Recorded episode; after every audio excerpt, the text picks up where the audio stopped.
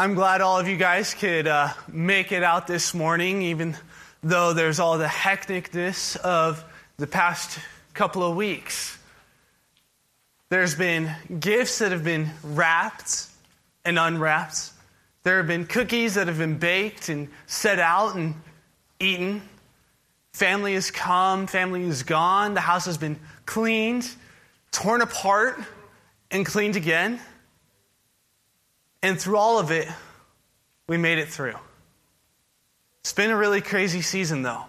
Gosh, since what, October 31st, we've been, our society as a whole has been putting up all the Christmas decorations and getting excited for December 25th. Even the past four weeks as a church, we've been getting excited, we've been getting ready for the not so silent night that happened 2,000 years ago, Christmas Eve, when Jesus was born. That's what we've been doing here, and I've been blessed to be able to be a part of that. For those of you who don't know me, my name is Michael Marth. I've been interning here with Crestview and the staff for uh, the past semester or so. And it's been a ton of fun. Uh, they've let me into staff meetings. I've been able to see what Devin and Jared and Taylor and Natalie and Steve all do on a day to day basis throughout the rest of the week. You know, there's a couple of things I've learned. If you want to see how mean Devin can be, have him critique your sermon he still can't find very many critiques. If you want to see how mean Jared can be, have him critique your sermon. He comes up with a lot of very good and encouraging things to say, and so does Devin. It's been fun to laugh with Steve, and I've been working with Natalie for about three and a half years now. Been a part of the youth group, and I've been doing that since I moved from Oakley, Kansas, to Manhattan Christian College, where I've been studying to be a pastor and doing counseling as well. Also, within the past year, I got married, and this was our first Christmas together. And for those of you who have been married, for those of you who got married and done all the firsts, you know what first Christmases are like. You're deciding who to, what family to go to. You're coming up with new traditions, maybe getting rid of some of the old ones. But it's been a fun Christmas season in part because of that. The Saturday after we got back from Thanksgiving with my side of the family, we got really excited on the way by. We stopped at Hobby Lobby, we picked up new ornaments, we picked up our tree and we got to decorate it together. That was a ton of fun. But one of the traditions that means the most to me, I've been doing with my family for ages. See, every Christmas Eve, we went to my side of the family and then saw her family on Christmas Day. But on Christmas Eve, my mom buys all of us, kids and my dad and her, a matching set of pajamas. So that way in the morning we can all wake up, we dress up in our pajamas, and we're all ready for our photos, right? That's, that's what they're for. So we all come down that um, Christmas morning, we hand out the stockings, and then my dad pulls out his Bible. It looks quite a bit like this. It's fairly big, it's heavy. He opens it up and he reads the Christmas story right up until Jesus is born. Then we open up all of our gifts. We go to grandma and grandpa's. We open up gifts there. We eat. We see family. We eat some more. And in the process of all of that, in the process of traveling from house to house and seeing different relatives began to ask the question what's next? This time, it's less than silent, it's hectic, it's busy, and it's all centered around celebrating Jesus' birth. But what do we do after Jesus' birth? What do we do today? There's a few answers to that question, and there's a few different places that we can go, but what better place than what happens right after Jesus' birth? So, this morning we're going to be in Matthew chapter 2. We're going to be in the first 12 verses. For anybody who doesn't have a Bible, there are Bibles on the tables um, on either side of the room. And if you have your phone and you'd rather use that, Crestview has a live event on the Bible app. It's really easy to get to. As you guys are getting there, let's pray. Father, I thank you for who you are. I thank you for sending your son. I thank you for just the opportunity to worship him. Even in knowing exactly what he came on this earth to do to save us. Father, as we go through this morning, I pray that anything that I say that is of you, it would be burned into our minds and we would remember it for the rest of our lives. But anything that I say that is not of you, I pray that it's burned away. It's in your name I pray. Amen. So, Matthew chapter 2 begins a lot like any other story does. Now, after Jesus was born in Bethlehem of Judea, in the days of Herod the king, behold, wise men from the east came to Jerusalem, saying, Where is he who has been born king of the Jews? For we saw his star when it rose and have come to worship him. Immediately, we get the setting. This is something that we've been learning since grade school. We open up and we start to read, and we ask ourselves a set of questions Who, what, when? The first question is easily answered when? And it says pretty clearly now, after Jesus was born. Okay, great. That can mean like a couple of minutes, a couple hours, weeks, months? Well, a number of people, far, far smarter than I am, they've been studying this and they've been studying the culture surrounding the birth of Jesus. And they think that this was about three months after Jesus was born. And I'll tell you why. And the answer is in the who. The who is the three wise men, right? At least that's what we've been told. We've been told there's three of them because there's three gifts. But who are these wise men?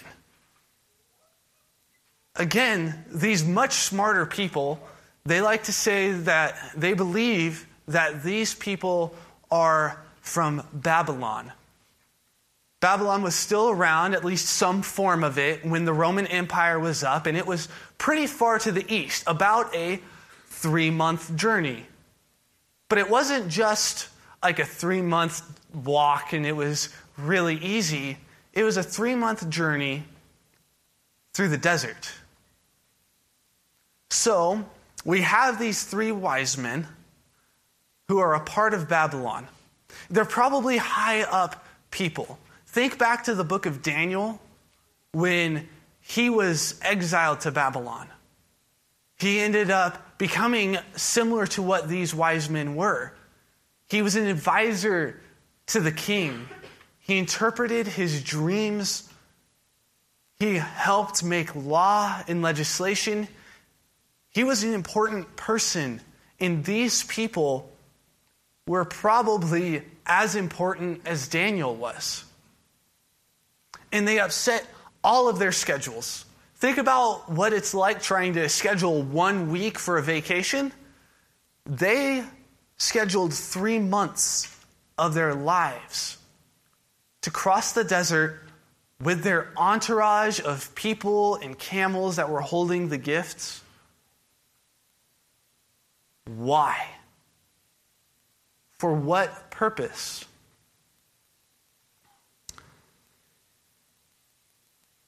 They came from the east, they came to Jerusalem, saying, Where is he who has been born king of the Jews? For we saw his star when it rose and have come to worship him. They came and they came pursuing Jesus. That was their purpose. And that's where we see our first potential answer of what do we do now with our time with our lives in this period after Christmas. We pursue Jesus, right? And there's a few things that happen when we pursue Jesus.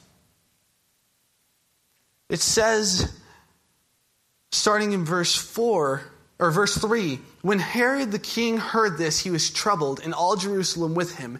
And assembling all the chief priests and the scribes of the people, he inquired of them where the Christ was to be born.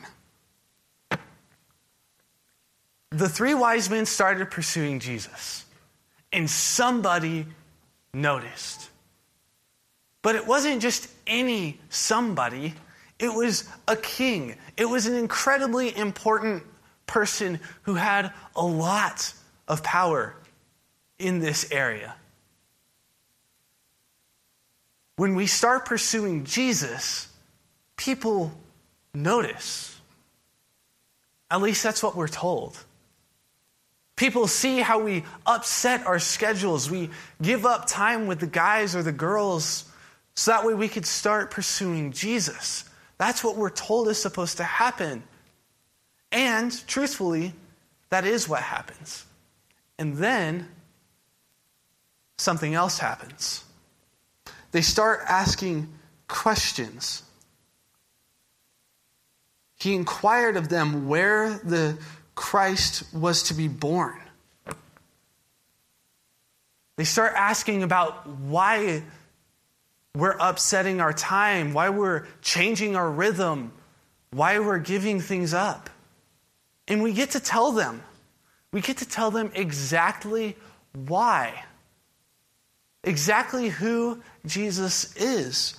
Starting in verse 5, they, being the wise men, told him, In Bethlehem of Judea, for so it is written by the prophet, And you, O Bethlehem, in the land of Judah, are by no means least among the rulers of Judah, for you, for from you shall come a ruler, who will shepherd my people, Israel.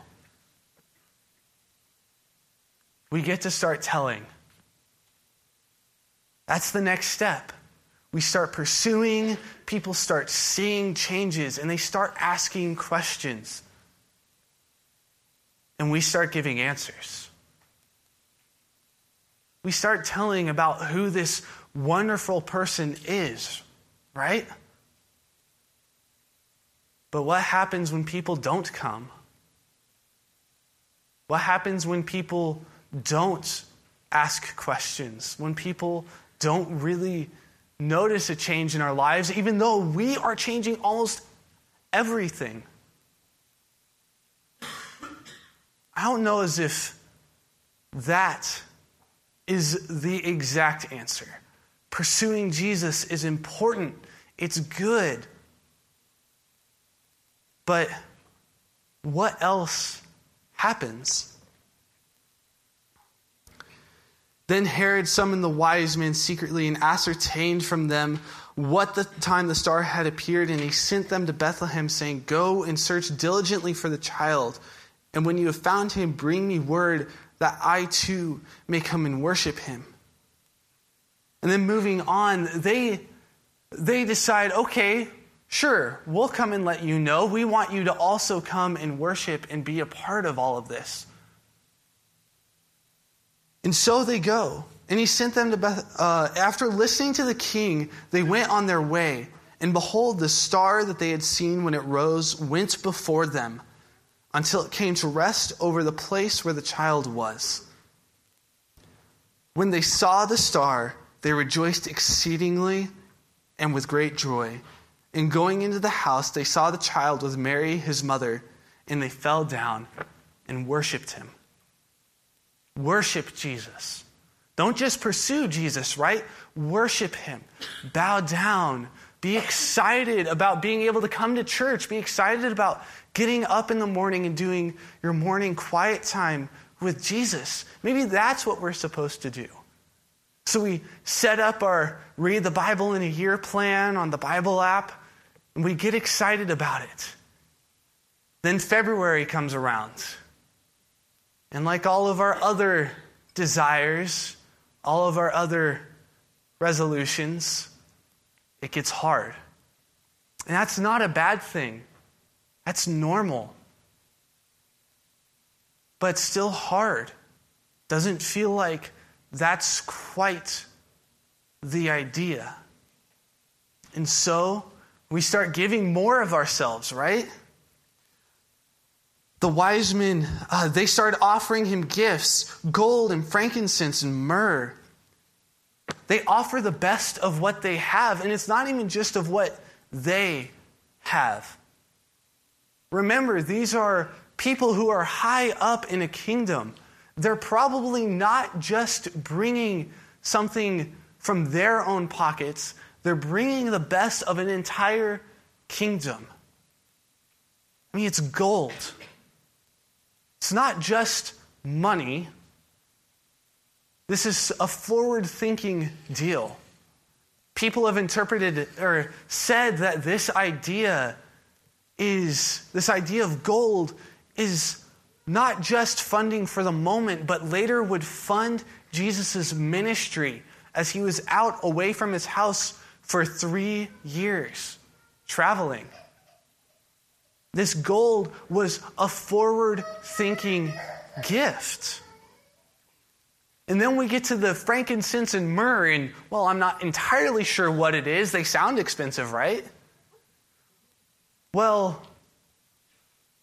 these are spices that are used for burial.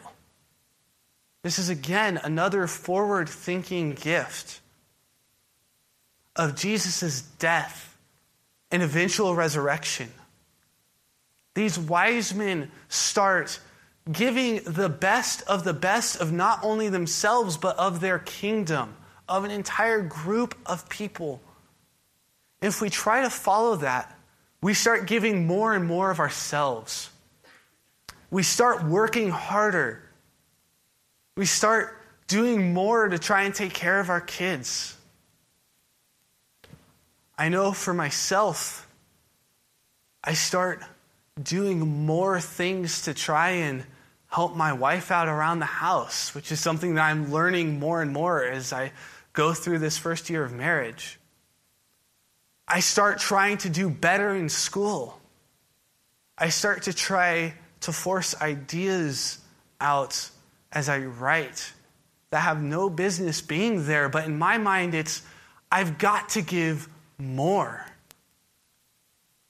I've got to give of my talents and gifts even better. But then, it's no longer about pursuing and worshiping Jesus, is it? It's more about myself and what I can do.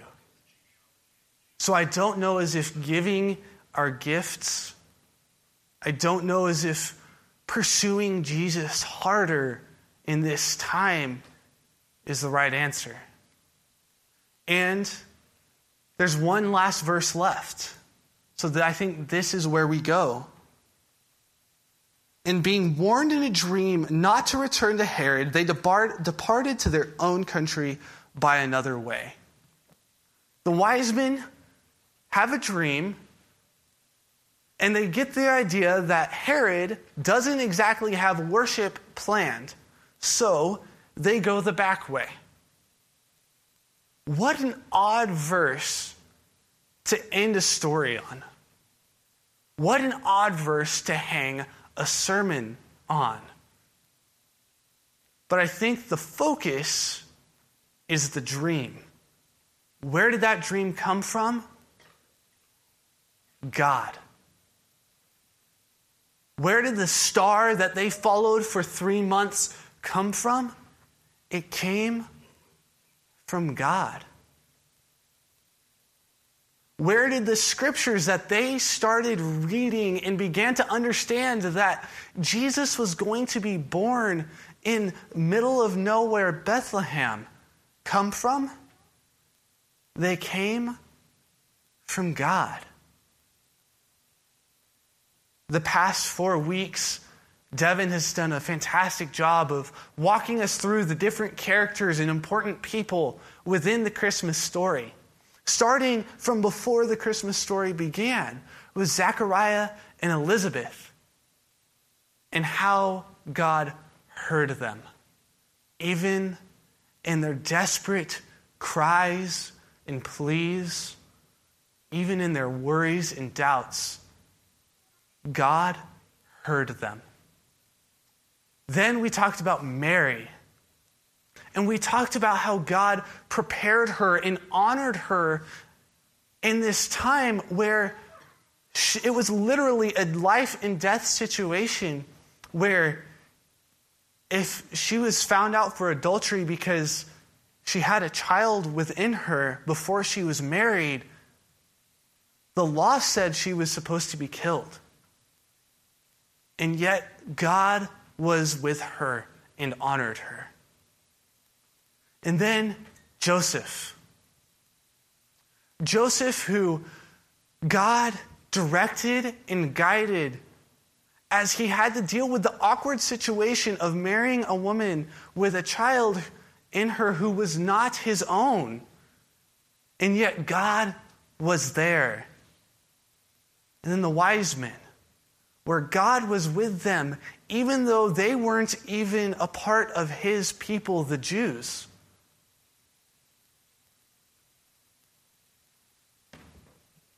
The common thread through all of this is God was there and they trusted him.